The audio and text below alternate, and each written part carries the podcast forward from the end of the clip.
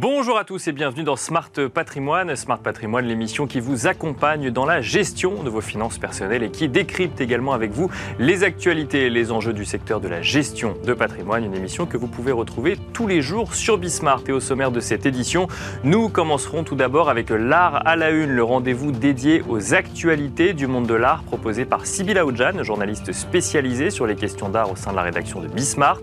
Nous enchaînerons ensuite avec l'interview de l'art à la une nous tenterons de comprendre ensemble ce qu'est l'art lending. Et pour cela, nous aurons le plaisir de recevoir dans un instant sur le plateau Édouard Chalmel-Durosier, le président fondateur de Buy Art. Et enfin, dans la troisième partie de cette émission, dans Enjeu patrimoine, nous reviendrons sur le nouveau taux d'usure publié début janvier pour les crédits immobiliers. Celui-ci va-t-il donner une bouffée d'air supplémentaire pour les dossiers instruits actuellement au sein des banques. Nous en parlerons avec Xavier Lacombe, cofondateur d'Artemis Courtage. A tout de suite dans Smart Patrimoine.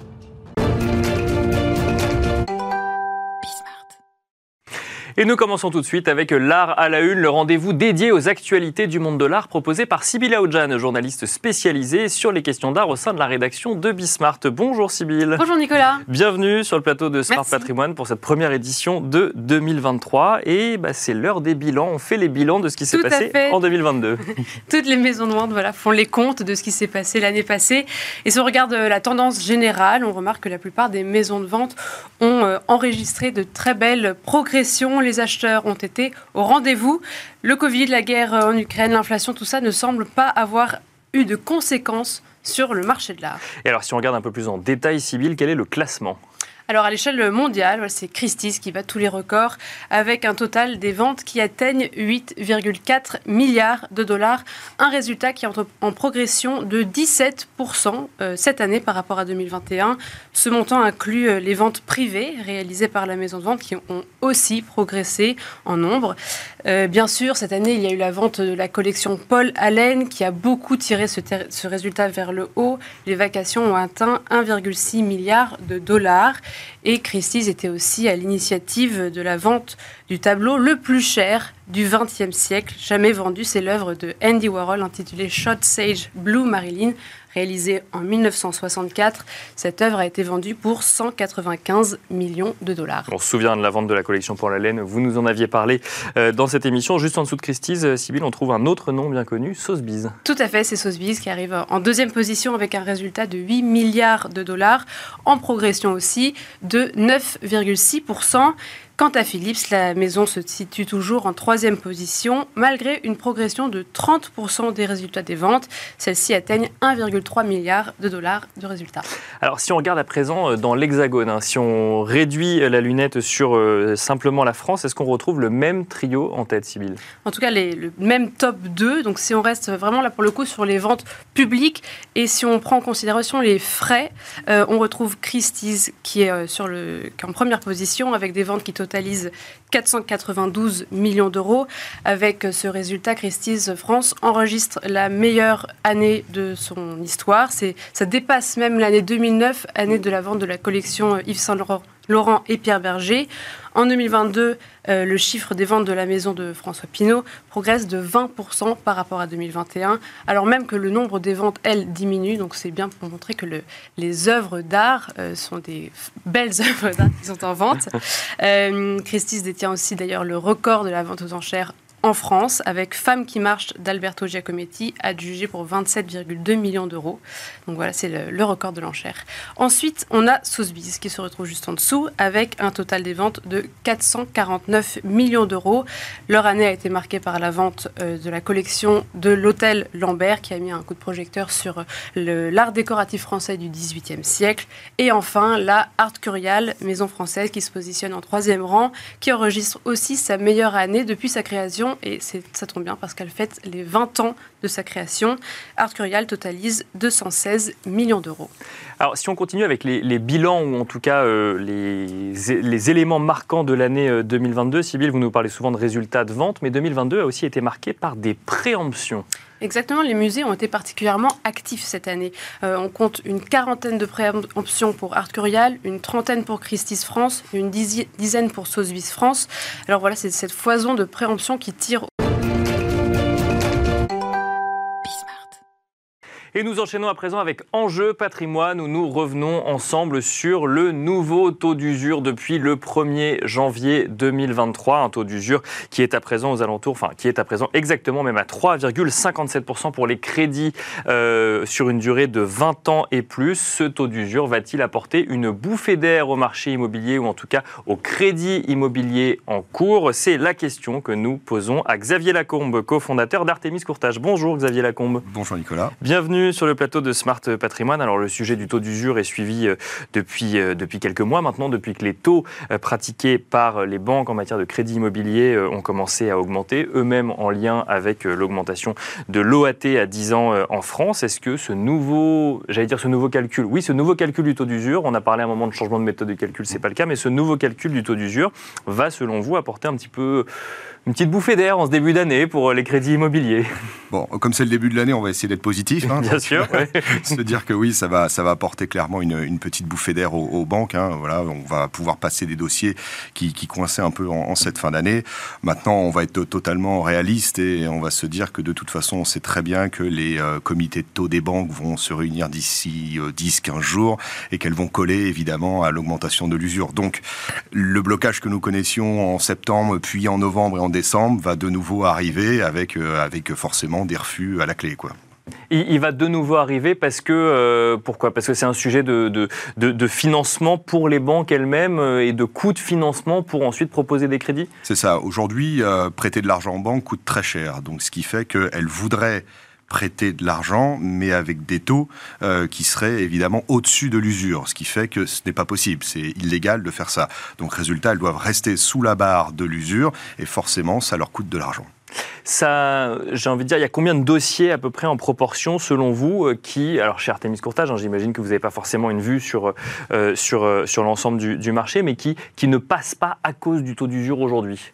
Aujourd'hui, on peut estimer à peu près à 30% des dossiers euh, qui passent pas euh, à cause de l'usure, ce qui est un taux qui est extrêmement fort, hein, parce que pour une mesure, l'usure qui euh, se veut protéger l'emprunteur, on va dire empêcher l'emprunteur d'emprunter, c'est quand même illogique. Hein. On a aujourd'hui, on le vit tous les jours, des, des ménages qui voient leur dossier refusé, alors que ce sont des ménages qui sont totalement solvables, mais parce que l'un des deux du couple a un certain âge, et puis quand je parle d'un certain âge, ça va être à partir de 40 ans, hein, donc ça vient quand même relativement tôt. Bien sûr. Et eh ben, Il va y avoir un taux assurance qui va être un peu plus élevé et à cause de cela, eh ben, il va y avoir un taux, un, un taux, un taux AEG, un taux effectif global qui va être plus fort que l'usure et donc il va y avoir un refus au bout.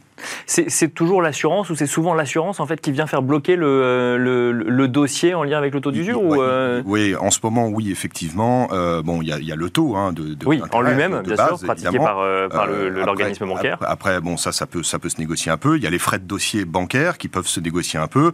Mais par contre, le taux de l'assurance, lui, bah, évidemment, si vous avez un certain âge, si vous avez des problématiques de santé, c'est plus compliqué à négocier. Maintenant, il y a toujours des solutions de passer par des délégations d'assurance pour pouvoir évidemment baisser ce taux-là, tout simplement. Quoi.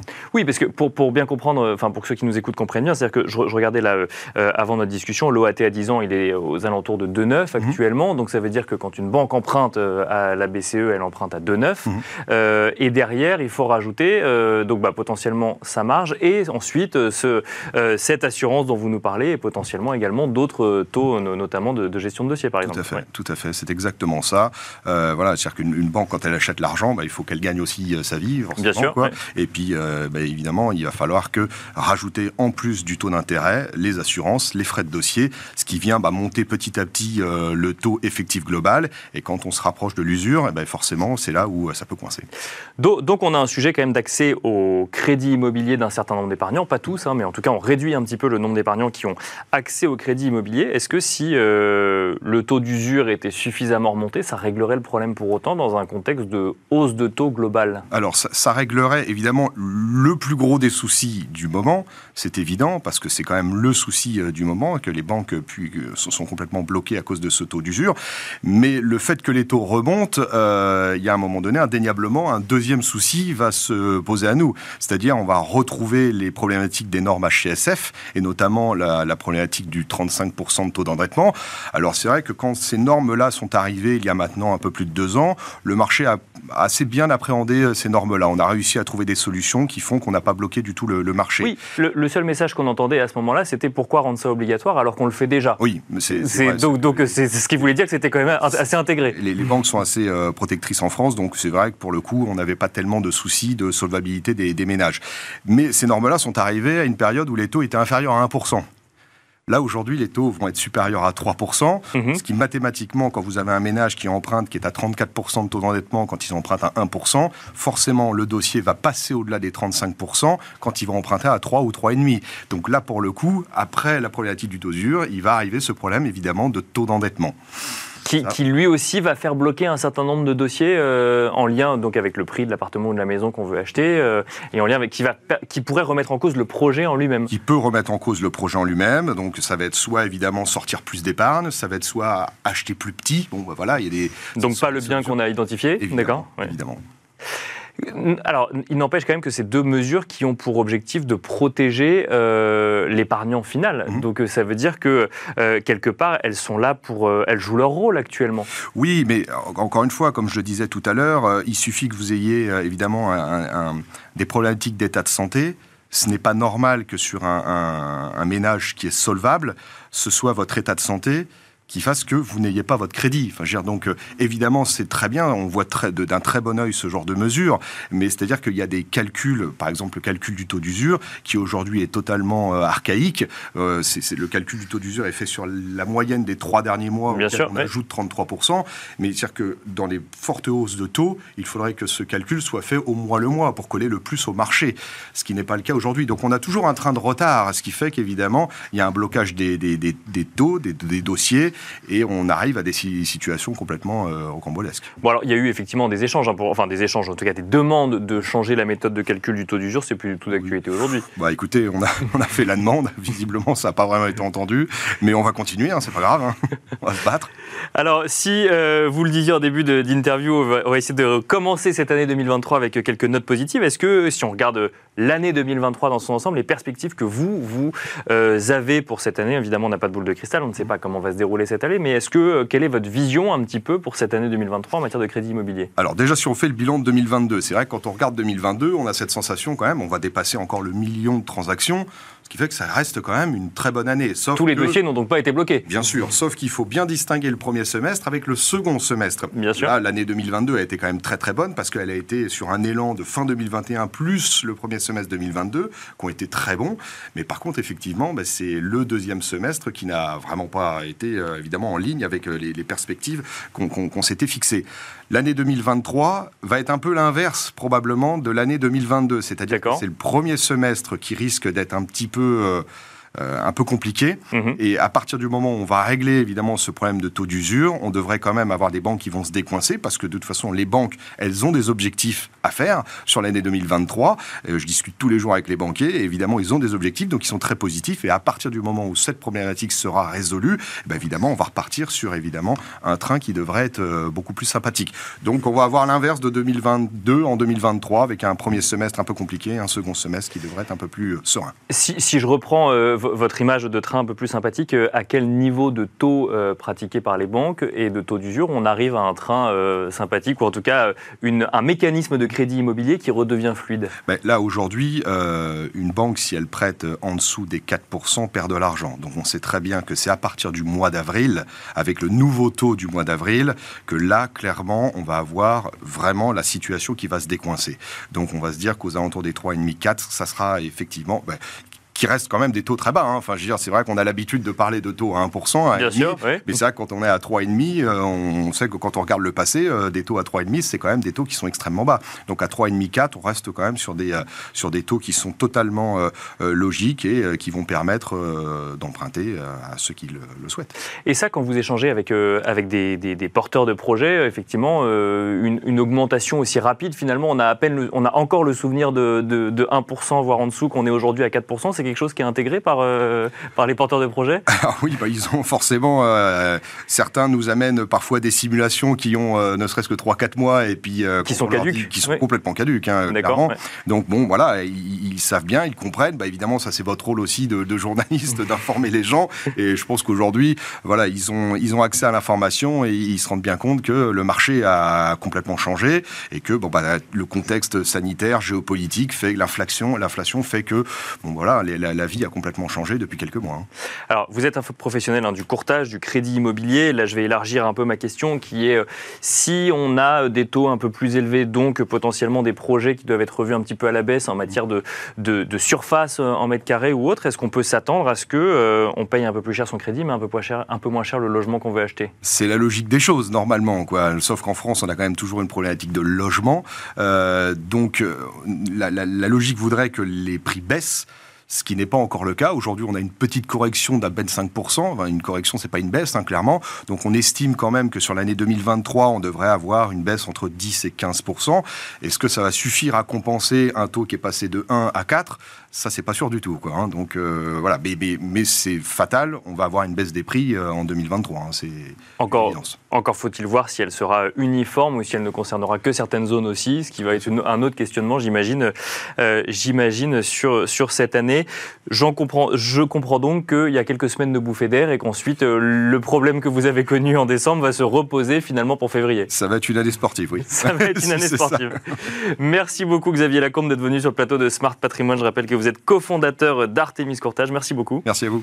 Merci à vous également de nous avoir suivis et je vous donne rendez-vous très vite sur Bismart pour un nouveau numéro de Smart Patrimoine.